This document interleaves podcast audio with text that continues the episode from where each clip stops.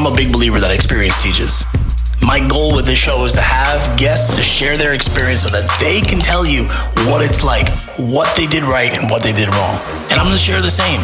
Look, I'm not trying to regurgitate stuff you can find on the internet. I'm gonna tell you how it really is and what it's really like to own your own place. This is the National Restaurant Owners Podcast with your host, Kyle Inserra. All right, so we just start. I don't have some crazy intro.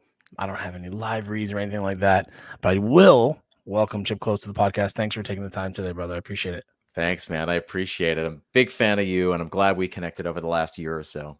I'm I'm a little bit embarrassed that it took this long because I'm such a I don't know about you, but I'm I'm a kind of one man show here. I just started recently outsourcing this stuff. Yeah, like no edits, fly by night. So I apologize it took so long to get you on the show, but here we are. No, listen, but you you you got a lot of important people to talk to. I'm uh, um listen, I and I felt the same thing. It took a while to get you onto the restaurant strategy podcast. Yeah, we finally did. It was all worth it.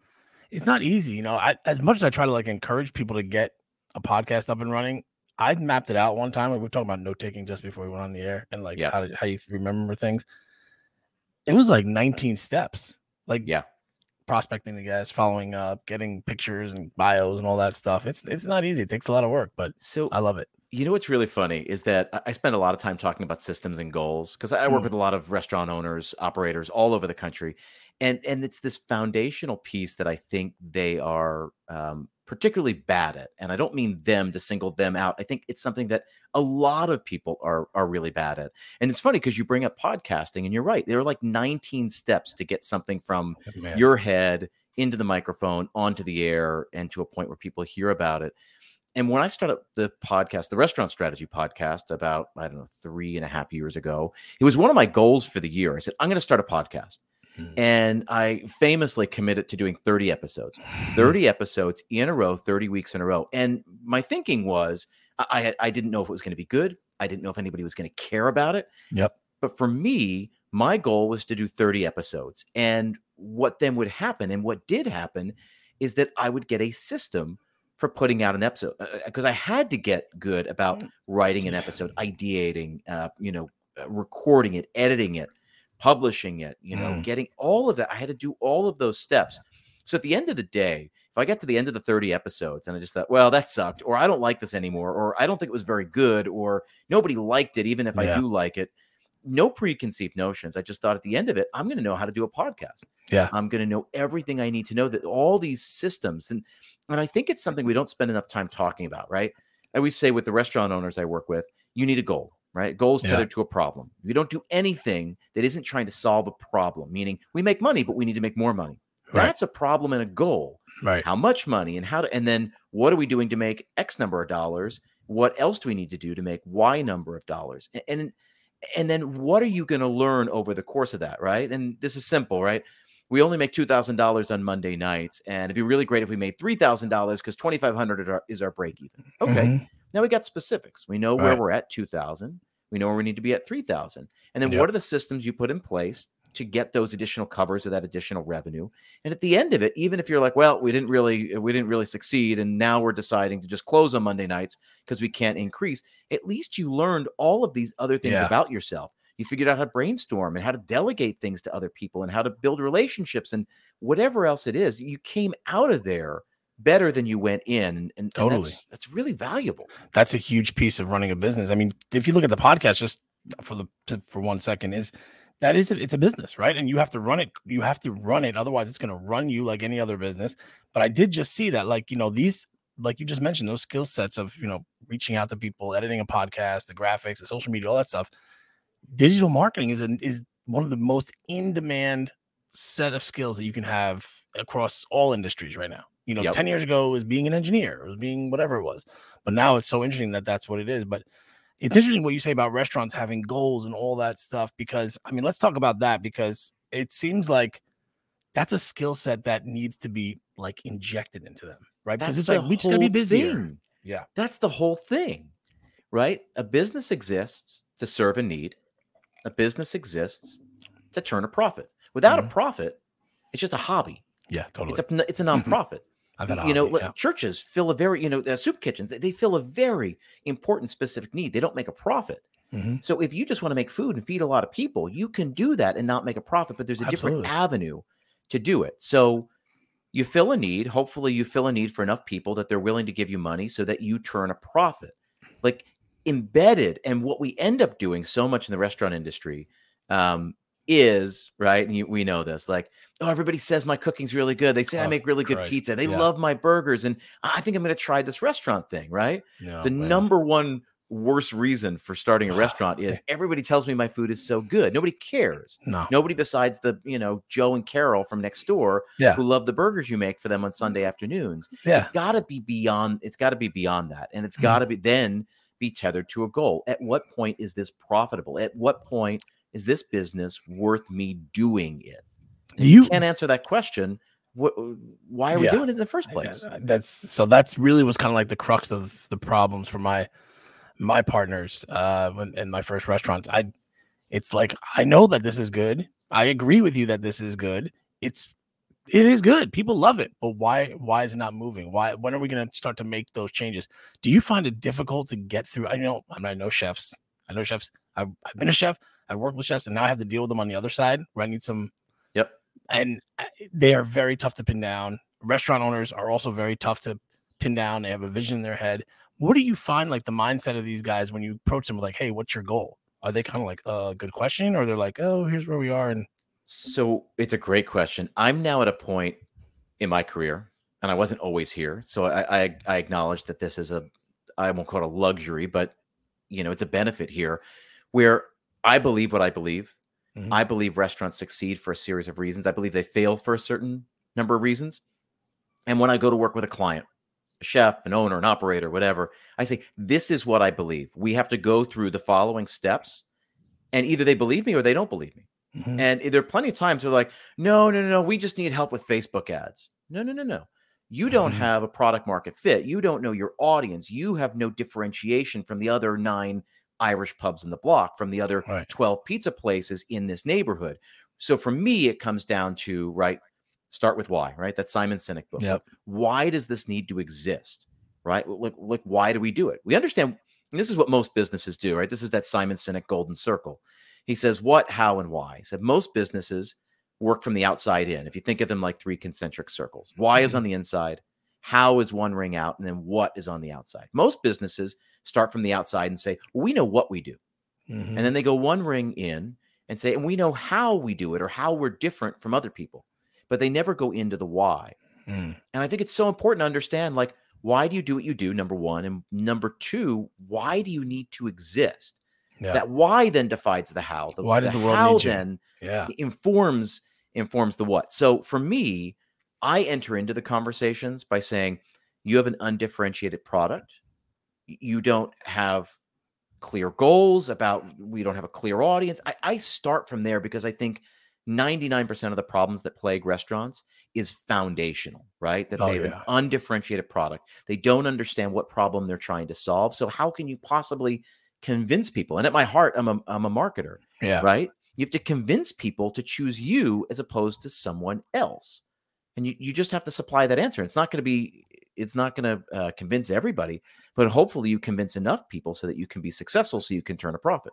Yeah, I mean that that's the thing. I mean, the, I think pizza here in New York that's a great example. Like, hey, dude, I know pizza is great. We love it. I know you clearly know how to make it, but why do you exist? Why are you on this planet? What's the point? So, what for anybody out there who's probably dealing with that type of situation, right? I mean, how do you go about it? Where what are the differentiation points that they can look at to say, hey, this is an opportunity for me?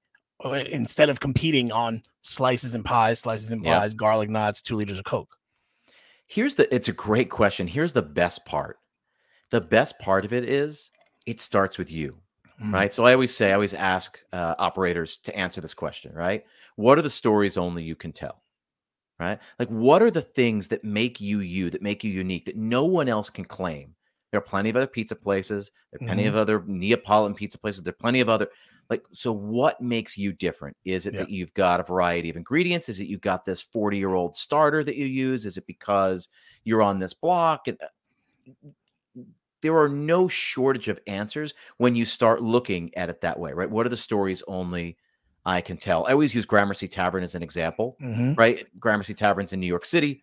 on 20th Street. They're now, I don't know, 25, 30 years old. They're like an institution. They're one of the most famous restaurants. And I always use that example because people generally know it's owned by Danny Meyer. But I say, okay, what are the stories only they can tell? It's owned by Danny Meyer. It's the only restaurant that's ever existed at that address. Because Yep. before that, it was a manufacturer, it was like a printing press. I right. It gave cool. Tom, it put Tom Colicchio on the map, right? The top Mhm. chef. Yep. Um, they've got two restaurants under one thing. They've got a Stephen Hannock painting in the front. It's an original. It's it literally only hangs in one place. It is right there when you walk in the door. You can go on and on and on, but that's how you start doing. You start Mhm. finding stories. And even if it's just a sandwich shop in the shopping center, say, "Hey, we're the only sandwich shop in this shopping center." That's a story that only you can tell in that Yeah. in that little micro market. It So takes thinking, right? You got to think that about it. You got to really think about it. It's not it's not so superficial. It's not like we have the best pepperoni. You got to really think. And here's where we go from restaurants to culture. Mm. so much of what we're taught growing up is how to fit in, right? We know this. We don't want to stand out. We don't want to draw attention. We, we all know this, right? Anybody listening to this re- Mhm. remembers being 12, 13, 14, 15, just wanting to fit in. And what we discover being an adult is that actually it's the things that make us quirky, unique, our, our unique sense of taste and Yep. style that actually set us apart. And Kyle, we've talked about this, how Mm. you've differentiated yourself in your industry. Yeah. And that is what's set you apart. It's no different from anywhere else. Right. I mean, Steve Jobs, if we look at Apple, right? Steve Jobs was was a pariah because he built a closed system. Mhm. So if anybody knows computers, if anybody doesn't know computers, right? uh, The the the Mac is unique because it's a closed system. You can't open it up and add to it or change the hardware that much. You can't even change the software. You can't Right. even you've got to get special approval from Apple. It was a closed system and he felt this is going to be cleaner, it's going to be more efficient. We're going to uh, we're going to solve glitches that way. We're going to minimize glitches. All of those things have largely turned out to be proven to be true Mm. but it was it was against what everybody else was doing. In the beginning, it was one of their key differentiators, and people hated him for it. But he just held the line. He said, "That's one of our differentiators, and if you don't Yeah. like it, that's fine. There are plenty of other options out there." I tell you, I, I have, I learned that lesson and I lived that lesson, which is, you know, when we opened up Polpettina here in Eastchester and Larchmont, literally, just so people understand, in New York, pizza is a religion. We had guys come in and there's a small space, about a thousand square feet, and he was just like, "You're never gonna make it. You're never gonna make it. You don't have Coke. You don't have Budweiser. You don't have uh, garlic knots. You don't have balsamic vinegar. You don't have all this stuff. No, we don't have any of that. Never gonna make it." Screaming at us. And you know, those first couple months, the first year, you're kind of like, shit, maybe this guy's right. Maybe we should have garlic knots. Maybe we should do it. But then it was like, what if our garlic knots were like this? And what if we put uni butter into our pasta? What if we did? So we kind of went the other way, like, screw this guy. If you want pepperoni slices and two Coke, which I love too, There you know, are plenty of options. Yeah, There's they're no everywhere. Shortage. yeah, go, dude. And it's Like, one of those things where you say, Yeah. "Hey, listen, I, if that's what you want, that's great. Listen, there's a place down the street. Let me write down the name and the number. You should Yeah. definitely go there. right. That place is great. That's not what we are. If you want Right. this, you Yeah. come here. That's my favorite that, restaurant. You can go ever. anywhere else. My favorite restaurant sign ever was, uh, you know, some snarky place, and it said like, "Remember, you walked in here." Yeah. you know, that's it. Just cut, you can take all the other bullshit ones down. Like that's the one. But yeah, it's it's a great point because I know that so many people are sitting there struggling. Like, wow, you know, I have this the best coffee, you know, and I make the best lattes, but they're not coming in the door, and they're not understanding why, you know, why is Starbucks getting so much more, or why is other coffee shop getting so much more, or whatever it is, and they're not looking into their story into some So- other way. Especially particularly now, you can tell it how many different ways. Now you bring up a really great point. Now we can bring this conversation full circle. I've got the best coffee. Why are people going to Starbucks? There's something called the better trap, and I talk about it a lot, right? Better is one axis. You slide up and down on the fader, right? It's bad, it's better, it's good, it's great, it's excellent, it's exceptional, right? You can only move up and down on one thing. Number one, that's a problem. Mhm. Number two, it's subjective. And when you tell people, why do you go to Starbucks? Come to my pizza place. Mine's or uh, my coffee place. Mine's better. You've also sort of insulted their taste yep, because the consumer goes, "Oh, well, I never realized that. I, I like Starbucks. So what does that say about me? yeah, Maybe like- I'm not. I'm not right for your thing." When we talk about what are the stories only you can tell, realize I'm not talking about quality. I'm not talking about better. I'm talking about different Yep. right how are you different so you asked me how do i work with you know uh, clients how do i work with operators to get them to see these things i'm different right? I don't say, well, I'm better than all the competitors. There are thousands of consultants out there. Yeah, right. You go find a great one. They've Yep. got great resumes, just like me. They've got, you know, great things to bring to the table.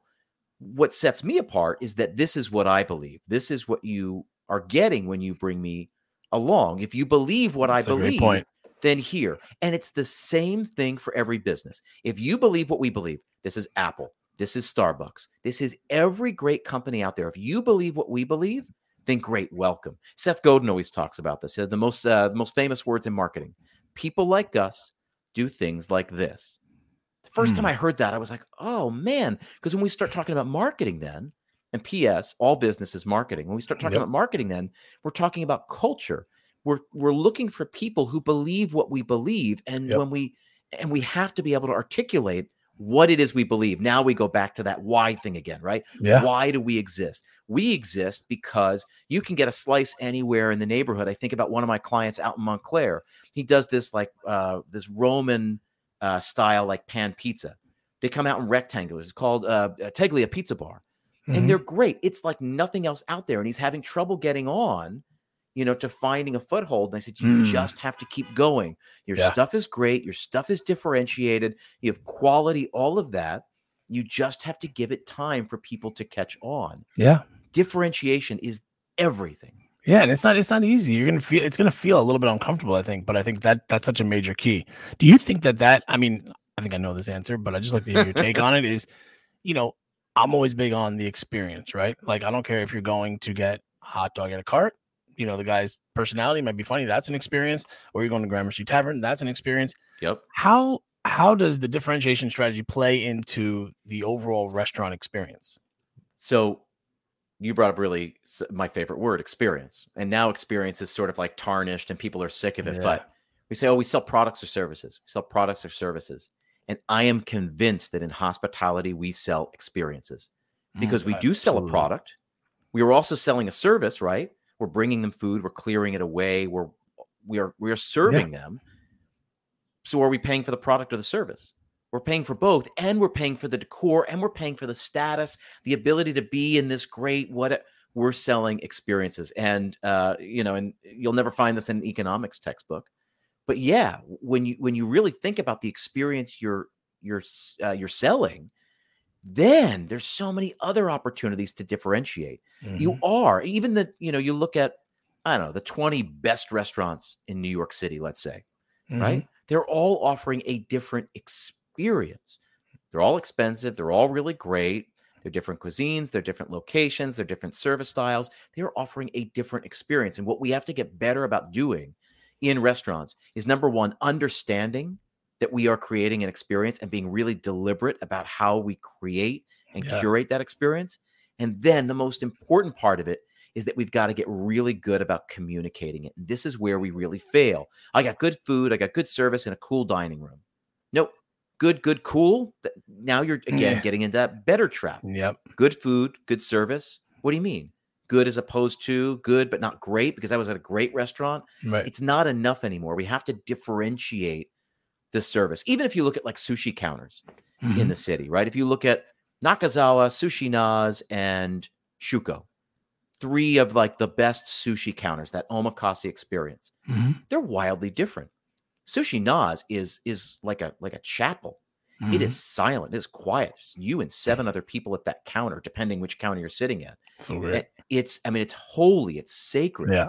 Right. Nakazawa, they do more. Um, uh, there's a little bit more life in the room, um, and they do a lot more uh, a lot more touches on the food. They use more sauces, etc. Like there's it's a different experience. Yep. And then Shuko's got like Biggie playing in the background, right? Yep. It's loud, it's energetic. The the um, the sushi chefs talk to you. They're they're not all Japanese. You've got some uh, American guys in there. You've got some uh, you know what I mean? Like That's it's awesome. a totally different experience. Is one better than the other? No, they're all just different. It depends what you're in the mood for. Are you in a client dinner? Are you on a date? Or are you just out with a buddy? Like, Yeah. you know what I mean? And Oh, that's that's the thing. I think you know people get they get in their head like, no, a sushi place is supposed to be like this, an Italian place is supposed to be like this, and you know whatever. It, it- the Mexican place is supposed to be like this, and unfortunately, people like you said, everybody wants to fit in. I want to fit in. I want to be a Mexican restaurant. I'm going to compete because my enchiladas are better than that, guys. That's not going to work, right? You Please know- tell these people that doesn't work, right? That's not the that's not the that's not the path to making money at, or whatever the hell else these people think it is. Ego, one of the best enchiladas in the county, whatever. You're not going to get there. You're just not going to get there. when we talk about differentiation, we bring up this idea of positioning, which is this old school thing from like the 60s, right? It's an old uh it's an old Mad Men like Madison Avenue thing. Positioning is this thing where you're in a ca- you you say, okay, we're opening a restaurant. There are other restaurants in our market. We're opening an Italian restaurant. Obviously, there are other Italian restaurants in our market. You're going to be in a category, quote unquote, Italian restaurant. So you're going to be lumped in with a lot of others. And what you need to do is position yourself within that category. And this is the key to differentiation, right? So Shuko, this sushi counter, is up there with other high-end omakase style sushi dinners, right? So Mhm. they're in a category with Nakazawa and Nas and, and Yasuda and on, on and on and on, right? Mhm. 40 different places in New York City. How do they differentiate themselves? Well, we're going to have super dim lighting, loud music, fun and energetic. You know what I mean? Like that's how they did it. So you're going to be in a category naturally, but then you have to figure out a way. Oh, it's a sushi counter, but loud, uh, loud music, really fun atmosphere. Yep. Same thing with pizza, right? I, I use this uh, uh, this guy, one of my clients, Joseph, Teglia Pizza Bar, right? We're a Mhm. pizza place in Montclair, but it's not by the slice. It's not round pizzas, not a Neapolitan thing. It's a Mhm. Roman style pan pizza. So really crispy, rectangular shape, et cetera, et cetera, right? Like that's their differentiator. So there are 40 pizza places in Montclair, New Jersey, but he's now separated himself. He's the only one doing what he is doing. So if you want that, there's only one place to go get it. Yeah. That's the same thing Apple did. Same thing Starbucks did. Same Yeah. thing Nike did. You look at the biggest companies in the world, on and on and on. But you got to have the cash to make that work, right? If you're going to be that different, you got to be like, okay, this has got to be, we're going to be different. We're probably not going to do the numbers right off the bat, right? I mean, that's a risk. It's a huge risk. And I think it falls into, it's, it's so hard, right? Like So- being underprepared or what have you. I think that's fair, but is it any more? Is it any more uh, dicey than doing it the other way? Opening No. just another No. pizza place. Here's the flaw. So now we get back to where we started this conversation, which is goal setting, Mm. systems and goals. Yeah. What are my goals? What does your budget look like? What does your pro forma look like for the Yeah. first year? So few operators know this when they open. I've opened nine restaurants in my career Mhm. and uh, and I've opened them for for great operators and uh, for for great owners and not great owners. Mhm. And the difference is that they knew what to expect. They were conservative in their numbers, and you know they underestimated revenue, they overestimated expenses, and they gave themselves the time to grow. And then they had a plan to grow, not just if we build it, they will come. Well, plan. Yeah. Like you said, a plan. How many operators have that plan, live and die by that plan, and more of them die than live? If I build it, they will come. No, they won't. No, they won't. And it, it- that's the. I mean, I, I love that you say that because it's it's really it's uh, to me. You know, people say, "Why do restaurants go to business? Why do so many restaurants go to business?" And to me, I'm like, it's under this umbrella of the ego. Like, how many folks, how many restaurants have you gone to, and they're saying, "Hey, Chip, please, we need help with this. Can you help us out?" And you're like, "Yeah, totally, I can help you. Here's what you need to do." And then Yep. they're like, "Well, we're not doing that." Yep. Right. Totally. like, totally. it's ego getting in the way. Like, we can't take that dish off the menu. Well, I can't Yeah. fire that hostess. That's my cousin's sister's best friend's Yeah. neighbor. I can't fire them. You know, like that. They've been with us for 25 years, right? Maybe it's time. Right? Maybe it's time. Yeah. So it's it's it's it's an interesting. uh It's a mindset. It all goes to mindset. I think that restaurant owner mindset is is a big big. There's a lot going on there, right? There's a big thing to tackle.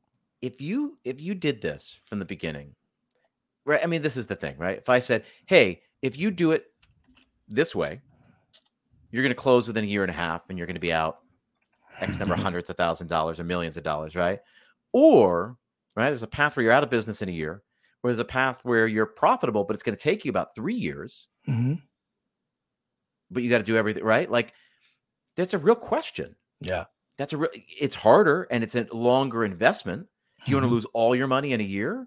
Or do you want to lose some money for a year and a half or two years to eventually turn it around right like Yeah. it gets to the heart of why you want to be here and if you want to be here yeah there's an investment yeah there's you need to count on low sales for a little while that's why i always ask I'm- i always say show me your p&l's right when an Mhm. operator calls me in or when a restaurant owner calls me in say show me your p&l's and show me your pro forma for the for the year for during that period Mm. guess how many people have all those things? And you just made like 10 people sweat at least. Yeah. What were you- Because basically, a pro forma is a projection. Let's just be clear. Projection Yeah. is an educated guess. How much did you think you were going to make? And then let's look at the P&L and see what you actually made. Yep. So then you learn more about your decision making process. What did I think I was going to make? What led me to the decision? What led me to believe I was going to make X number of dollars in revenue? Yeah. And then look at the reality. If you can get really good at that, doing a pro forma every month, and then looking at your um, putting that up against your P and L, you do that Oh. month after month after month religiously. Those numbers will get closer and closer and closer and closer. It is inevitable. And people say, "Oh, well, I don't have all that time." That by the third month, you will Oh. get really, Oh, really good. Yeah, I'll tell you, you had, that's just exactly what I was going to say. Because I, when I transitioned out of the kitchen to being the operator of the, of the units, it was like I needed to do it. Right. I, I I love numbers. I love understanding where we're supposed to be and where we're at. What you're alluding to there, and you start to you can just look at a number and know what day of the week it was. You'll know it. Yeah. You can You'll be like, know why, why, why do we why are we down so much that day? I'm like, oh, that it snowed that day. Um, this day we got a lot of deliveries. That's why the, Yep. the cogs were so high that day. But yeah, it's it becomes a, a muscle that you have to develop. People go, I don't like numbers. Well, you better fucking start to like them because That's the what- whole yeah, thing. That's business. Business Yeah. is numbers, and it's basic. Here's the beauty: it's just basic arithmetic. Yeah. You need more coming in than you have going out. Profit and loss, revenue and Yeah. expenses. Yep. That's easy. I'm not asking you to go any further than that. Yeah. You build a spreadsheet. You build an Excel spreadsheet that'll do all the the heavy lifting for you. Yeah, you can hire a bookkeeper who who who will do it for you and just explain to you. You know, like I always say, my uh my economics professor in college was like, actually, it was a finance class, and he was like, keep this real simple, guys. Money in good, money out bad. Yeah. This whole class is based on that. Like, how are we gonna that that's based and he just wrote that on the board.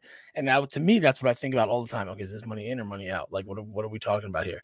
And So- it's it's scary how so many owners just will push against the tide for so long. It's so true. And meanwhile, if you say, okay, over the course of the year, right? And let's let's say over the course of the year, we need to be back at a break even.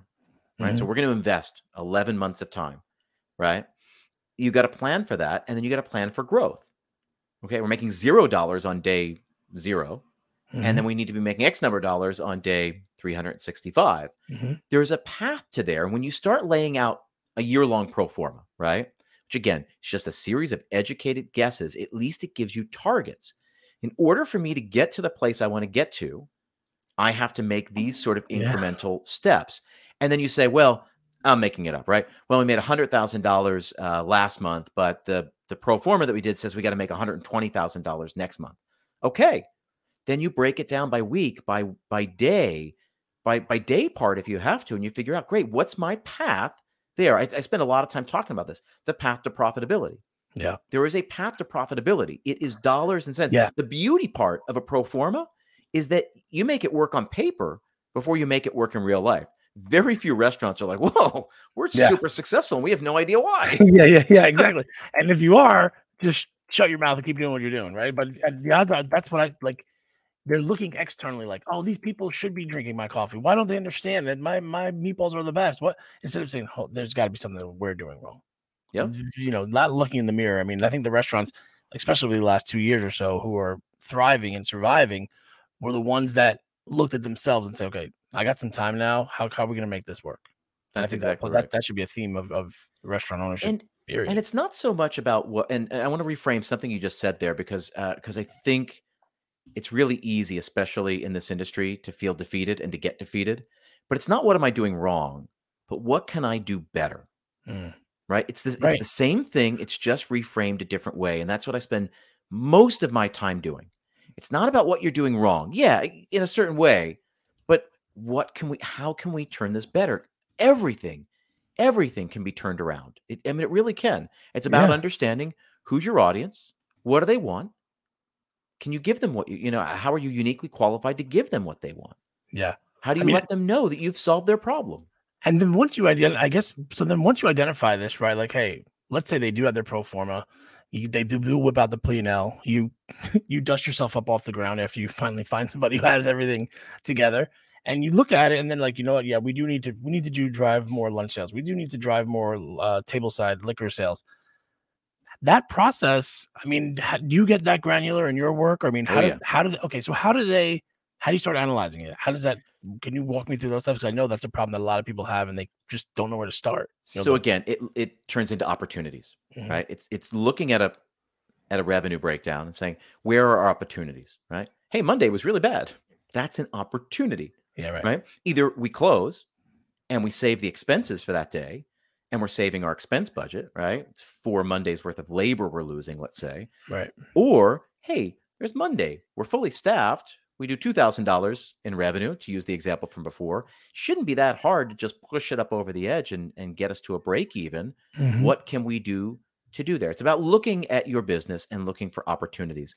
And You brought up the pandemic a, a second ago, right? The, the thing that the operators that stayed open when it was so difficult to stay open, Yeah. right?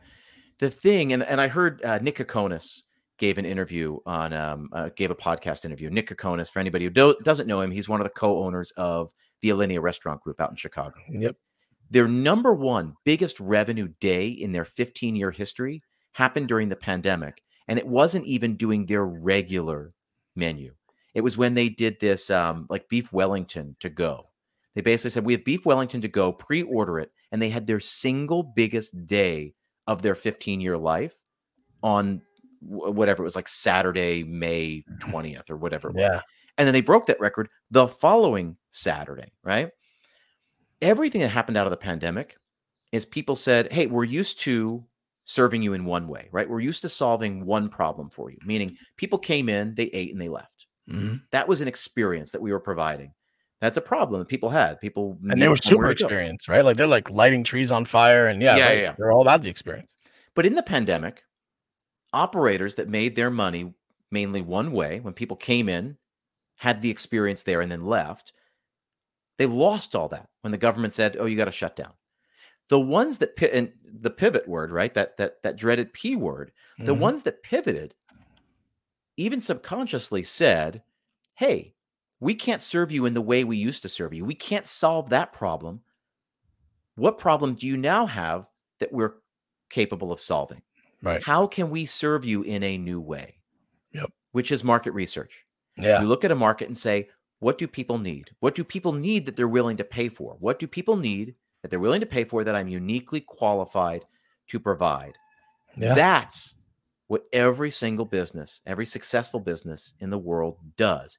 And what operators learned, what I think our restaurant, what the, our industry learned uh, really acutely during that time is that those who pivoted did that in their head. They did the the mental Yeah. gymnastics and said, "We can't serve you in this way. We can no longer serve this problem. What other problem do you have?" And you know what people what problem people had is that they were at home, they were sick of cooking for themselves and they needed uh, they needed the at home meal kits. yeah, They needed the the takeout. They needed there were other ways that they needed to be served and the best restaurants out there figured out how to how to serve them at a really difficult time to do. And I'm not saying it's easy because you had to flip your business model overnight.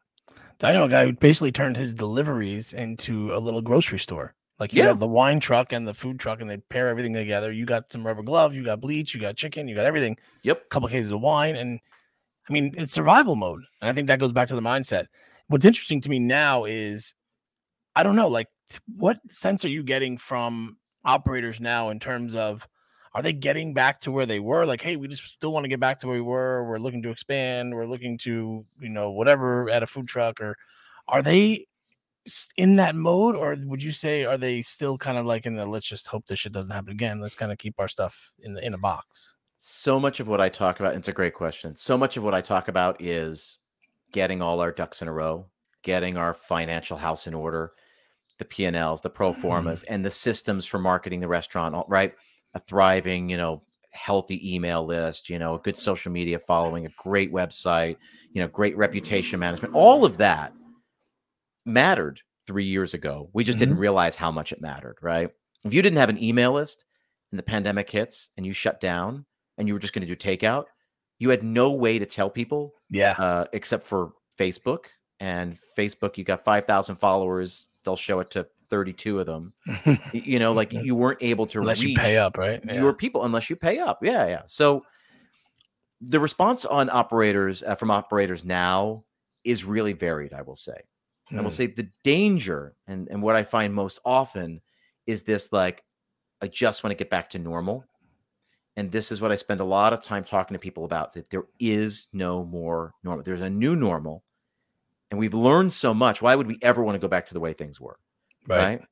Rent was uh, going up through the roof. Labor kept increasing. And now food's increasing. You can't go back to where you were. The, the numbers don't make sense. Likewise, over the next year, we're gonna we're gonna see this when dining out costs 20 30% more than it did two or three years ago people just out of necessity are going to say "I- i can't afford to go out that much anymore Yeah. you're going to have to really convince them this is why you should part with your hard-earned money and come in this is why we are worth it which again goes back to that same marketing problem like it's all the same stuff we have to convince people why they should why they should come to us Yeah. I mean, that's that that is that that's a great segue into the marketing piece. So so many restaurants are you know, just learning about this digital stuff, right? The Instagram was a thing and we got it, we did it, we did our business and we all know how that went. But now that now you're you're you're an e-commerce company, you're a digital marketer. How receptive have these guys been? I mean, particularly like the Gramercy taverns of the world, the, higher ends or the Irish bar. Are they still are they buying into building these email lists or yeah, right? It's not it's yeah i not- mean no, no i mean not not in the way they not in the way they should there's there's some foundational stuff that every business should have right? Just foundational. We That's- started talking about some of that. Why do you exist? Yep. right? I always say what's the definition for marketing? If you read it in a textbook it makes no sense. So i always give my my um my definitions. Three questions. What's the product? Who is it for? And how can you reach them? That's it. That's all we ever have to worry about. Who's our product for? Right? What is it? Who's it for? How can we reach them? Yep. that's that's it and then how do we sell it right how do we how do we reach them everybody needs a website Mhm. Everyone needs a web presence, right? Everybody needs social media pages. Everybody needs an email list. Mhm. Everybody needs a reliable way to keep in touch. Um, and now, one of the things we learned through the pandemic, and this is why, right? There's there's opportunity in every crisis, and I, I choose to look at it as a blessing in disguise because it showed us all the cracks and chips in our in our business model. Mhm. Now, I think it's shown us that we need four, five, six different revenue streams Oh yeah. right? You Yep. need in person dining. You need takeout and delivery. You need private dining. You need offsite catering. You need retail. You need cooking classes. You need what? It, come up with your list. What else can you do? Yeah, right. What else can you do? You have assets. This is like this is what any business outside of our industry does. I have assets. How can I exploit these assets? They talk about this. I always I've got a bunch of people who produce Broadway shows, and they always talk about how we exploit the entity. So if you option a show, right? If a producer options a show, let's say Hamilton, right? How can I exploit the entity? Meaning, I have optioned this property. How can I make as much money as possible off this thing? So I do a production in uh, New York, in Chicago, in LA, in San Francisco, in London, in Sydney. I put out a bunch of national tours. I put out a European tour. I film it for Disney Plus. I put out merchandise. I sell music. I like there are there are hundreds of ways to make money Mhm. off of that entity. So your restaurant is a property, is an entity.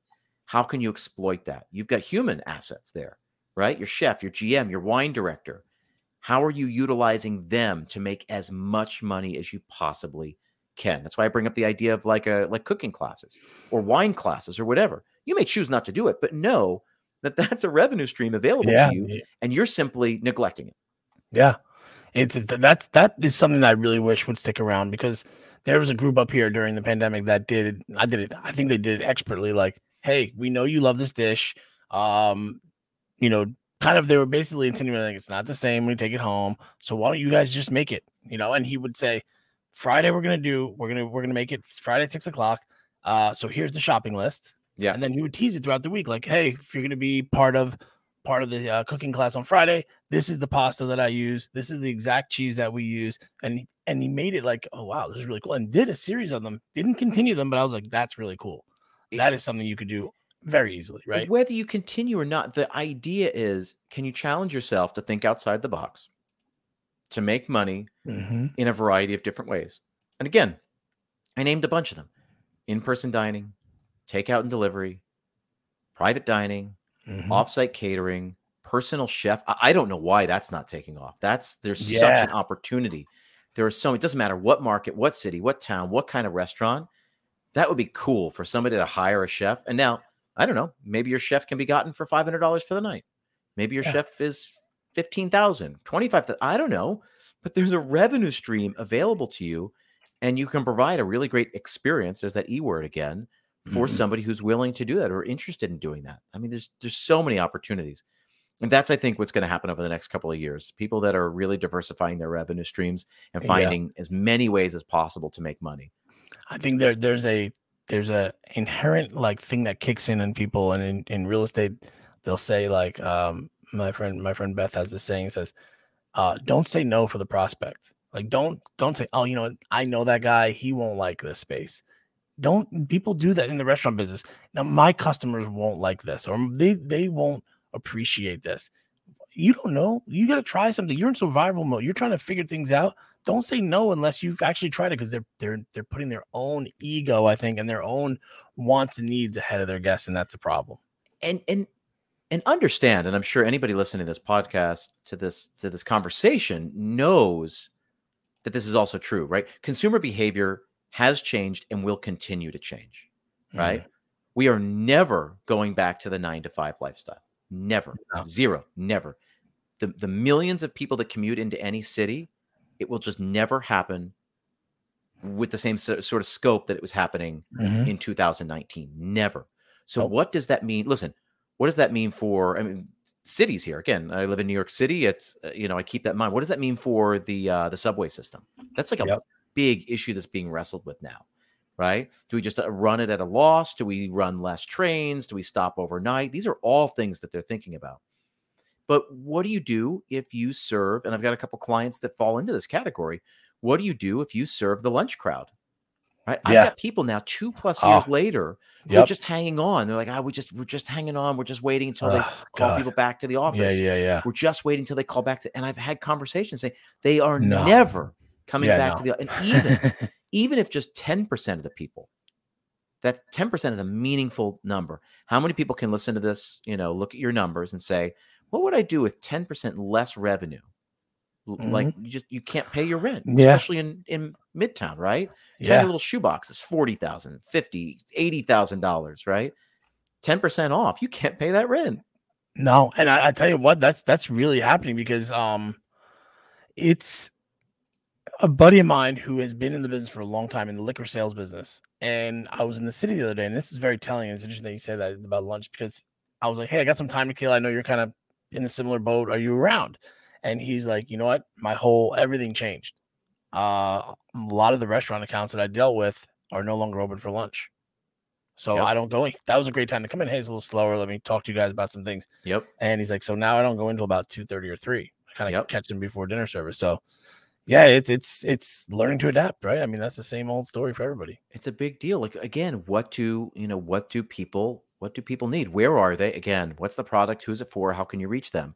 Or Mhm. put another way, it's like what do people need and how can you provide that for them? It's like that's that's the heart of what what all, you know, what all business is and why marketing is so integral to to any business operation.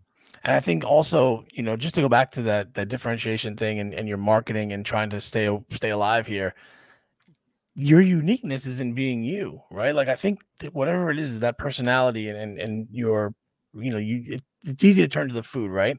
But being you, why you chose the neighborhood and and just your personality of, of the owner or the bartender or the server. There's a great account on TikTok that I don't know who the owner is, but he lets their staff run with the TikTok and it is incredible. You know, Yeah. they do very trendy stuff. They're they're making drinks. They're you know making fun of customers. It's it's it's great, and I think that it's it, it- when you go in there, like I know what the vibe is when I go, go in there, right? Like if I went in there and they gave me some very stuffy vibe, I'm like this is off putting. But if it's exactly like what it's on there, Yeah. seems like a fun place to watch a game and have a drink. I think that's that's super cool. and that gets to you know so when we talk about tiktok our website instagram facebook whatever these are that's not marketing those are channels available to the mm-hmm. marketer to help tell your story marketing is really the fundamental foundational stuff right what market exists? What do people need? How can I provide them with what they need? Again, how am I uniquely qualified to provide that? How can I separate myself from everything else out there so that I can get attention and market share? How can I continue to serve them? Now that I've done all of that, which is marketing, now how can I let people know? Again, what's the product? Who is it for? How can I reach them? How can I let them know that I'm solving the problem that I know they have? Right. And then you use TikTok, you use fa- uh, Facebook, Yeah. you use your website, you use paid ads, you u- whatever it is. Whatever it is. Yeah. But that's not marketing. Not until you do all that foundational stuff of like, what do I have? Who wants it? How can I separate myself from all the other choices out there? Right. That the, again, marketing textbooks talk about that value proposition, which simply means why does somebody choose you instead of one of your competitors?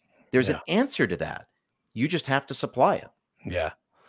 Wow, that's a lot. I mean, that's a great point to end on. But I don't. I have one more question. When you when you're looking at um all these restaurants and as a whole and all your years of experience, to the groups that are out there that maybe kind of made it through the the pandemic, then they're trying to reassess where they're at.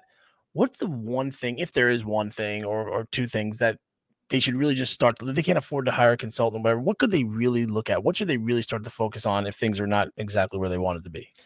So what do you mean when because that's a it's a little bit vague. Yeah. It's difficult because I mean, I mean- what in your experience would you say like 90% of the time it's this or 80% of the time is or is it so one off that there's maybe there's no answer? Kyle, you're no crazy. There's no ninety Okay. percent ninety percent of the time it is exactly what I what I just said. Yeah. I found Yeah. is that they have an undifferentiated product. They Yeah. can't explain why they exist. So they can't explain it to themselves or to me. Mhm. So how could they possibly explain it to their staff or to the consumers they hope to attract? You have to take a position. You have to differentiate yourselves and often that just means like who are you? Again, we talked about the difference between being a 14-year-old and a 44-year-old, right? At 14 we just wanted to fit in. We didn't want to stick out. But as you grow up, you realize like you've got your own taste. You like things that are quirky, that are different than other people. Mhm. You've created a place that should be an extension of you. So let it be. Let it be a Right. celebration of the things you believe Yep. and the community that you're trying to serve. Be quirky in the ways that they want you to be quirky, right? The, uh, Stranger Things, right? Stranger Mhm. Things, this show that's on Netflix, Yep. is not for everyone. Anybody who was born after, let's say, 1988 just doesn't get it, Right. right? You've Right. got to be that like young millennial, like Gen X, and Mhm. if you do, if you're in that, you totally get it. And Netflix basically, you know, they made this show saying it's not for everybody, but the people who it is for are gonna love that, yeah. right? Raving So fans. Yeah. don't be everything to everyone. You can't. You won't. You're not Coke, right? Right. Like just be something to someone. And you know, this idea of the smallest viable audience, right? Who can you serve? What's the smallest group of people that you can serve that will keep you profitable? For me, it comes Yeah. down to understanding why you exist, who you're for, what problem you're solving. That's marketing. That's understanding how you fit in within your market. Hmm. You do that, it'll solve so much else. Damn. Well, you guys heard that. You guys got some homework now. I mean, that's a that's I mean, that's yeah, it's it's because you know you get caught up in those things and then you're just off Monday and you can't you're trying to scale, run all your business. But taking the time to do your homework is important. And I'll I will say this, guys, before we wrap up, make sure you are following uh, Chip everywhere because I tell you when I see your your content, I'm like, shit, I better get something to write this down because you drop so many gems in your content. I'm like, wow, this is like super and it's actionable and it's very, very, I will tell you guys, thought provoking. So if you're of that mindset, and you should be, uh, you're running a business, uh, give Chip a follow. Make sure you're, you're paying attention to what he's saying. Thanks, man. I appreciate that. Yeah, I listen. Uh, I've always, I always love our conversations. Uh, I love, I love you on TikTok, man. I, I every day. I'm like, what's this guy ready to do doing right now? now? yeah, I'm gonna. Uh, I got to get some going today, so that you, you'll you'll see some shenanigans for sure. Great conversation, man. I appreciate you having me. Yeah, good luck with the move, and uh, I'll see you out there. Thanks. Later. What's up, guys? Welcome back to the National Restaurant Owners Podcast. My name is Kyle Inserra. I'm your host, and you have just stumbled upon or returned back to the number one and fastest growing podcast for independent restaurant owners in the United States. So, welcome. If this is uh your, you know, you come back here all the time, then welcome back. Appreciate you, whether you're new or you're old. I truly appreciate you guys showing up and checking out the show. Um, it's summer to me. I don't care what anybody says. It, June 21st was it five days away? It is definitely not spring. I don't even know what spring is anymore. I think spring is like that one sunny day that feels kind of, at least here in New York, it just feels kind of warmer than what it was. Like, oh, this must be spring. And then it just goes into hot and humid, which is, I'm fine with. I'm fine with it. A lot of people have strong feelings, but I hate the cold. I love the warm. That's me. Maybe you're different. And that's why we're all here because we love restaurants and we have different opinions about the weather. Um, so interesting, you know, kind of common thread here. Most of, if not, I'd say 90% of the guests that I have had on the show, I have met in some way, shape, or form, uh, meaning some platform I've met online. And Chip Klose, who is the guest for today, is no different. We met on Clubhouse, I believe. We talked about the show. I think it was Clubhouse. And um, he is just a gifted speaker, an experienced restaurant strategist, restaurant coach, consultant. You know, he he'll tell you if you head over to his website, it says that he helps restaurants um, run more profitable businesses, right? More profitable restaurants are, are a good thing. And he he does coaching, speaking. He's also the host of the Restaurant Strategy Podcast, which I was on. If you guys want to go check that one out, um, yeah. And he's look, I I think I joked in this episode that he's one of the guys when he starts talking on social media, I'm like, oh shit, let me get my let me get something to write this down with because he has so much knowledge. He recently got his MBA marketing, so he's got that feather in his cap, which is super awesome. And and you can tell just by the way he speaks, he knows and understands. Forget about the restaurant business, but the broader picture, the business in restaurant uh, of running a restaurant, and that's super important because a lot of times, so many of us, I was guilty of it too, get caught up in the romance of the business, right? People coming in, you get to play host, you get to bring some of your favorite dishes over, you get to show off a new drink you have, a new dish you made. But what do your books like look like? What do your books look like? What, what is the business actually doing? Are you making money? What's your marketing strategy? Those are all things you got to be thinking about. And that's one of the reasons why I wanted him on this show was to give that higher level look at what you guys should be doing. Um, he is extremely, extremely approachable, very quick to respond. So I suggest you reach out. And he's also a public speaker. Uh, he will be speaking at the Western Food Service and Hospitality Expo August 28th to the 30th in Los Angeles, and then back to the West Coast. He's a Brooklyn guy. He's moving to Jersey, but it's all good. Um, back to the West Coast for the Restaurant Expo November 2nd and 3rd in Costa Mesa, California. So if you can't catch him online, if he doesn't hit you up, if he doesn't respond to your email, which I doubt, go check him out there and be like, hey, Chip, I need help. I'm trying to get in touch with you. Uh, but no, look, he is um, absolutely one of the most approachable guys in the game, and uh, very grateful that he gave us some time share his story, his experience, and insight. This is Chip Klose. Thanks, guys. Enjoy. This episode of the National Restaurant Owners Podcast is brought to you by Plate IQ, your accounts payable automation and expense management solution. As a restaurant owner, you know how important it is to stay on top of your bills. Plate IQ works with over 20,000 restaurants across the country, helping them manage and automate the full life cycle of the invoice process. Everything from general ledger coding up to and including bill payment. Plate IQ uses OCR. What's OCR, Kyle? I'm going to tell you. It's optical character recognition and deep machine learning to help eliminate manual data entry from the accounts payable process. With Plate IQ's vendor pay, you can seamlessly flow from invoice upload to paying your bills. That means you don't have to type it in. You scan it in and it does the rest of the work for you. How about that? Does that save you some time? Some headaches? With Plate IQ's vendor pay, you can also see what is due and when. Schedule payments via check, ACH, or Plate IQ card. Plus, you can even earn cash back. Yes, cash back on your invoices from over 180 thousand vendors. I didn't even know there were that many vendors. That's amazing. Lastly, vendor pay is also for vendors. Keeping your vendors happy will give you leverage in negotiating your terms. Vendors participating in Plate IQ's vendor pay love it because on average, they get paid 25% faster. To learn more, head over to plateiq.com, hit request demo in the top right hand corner. And when you're done and you love it and you're ready to sign up, mention that you heard all about Plate IQ on the National Restaurant Owners Podcast from Kyle, and receive 25% off implementation. This episode of the National Restaurant Owners Podcast is brought to you by Plate IQ. Don't forget to head over to plateiq.com, request that demo, let them know you heard all about it on the National Restaurant Owners Podcast, and you're going to get 25% off your implementation fees, and you'll probably create some new friends. all right. Thanks, guys. Have a great day.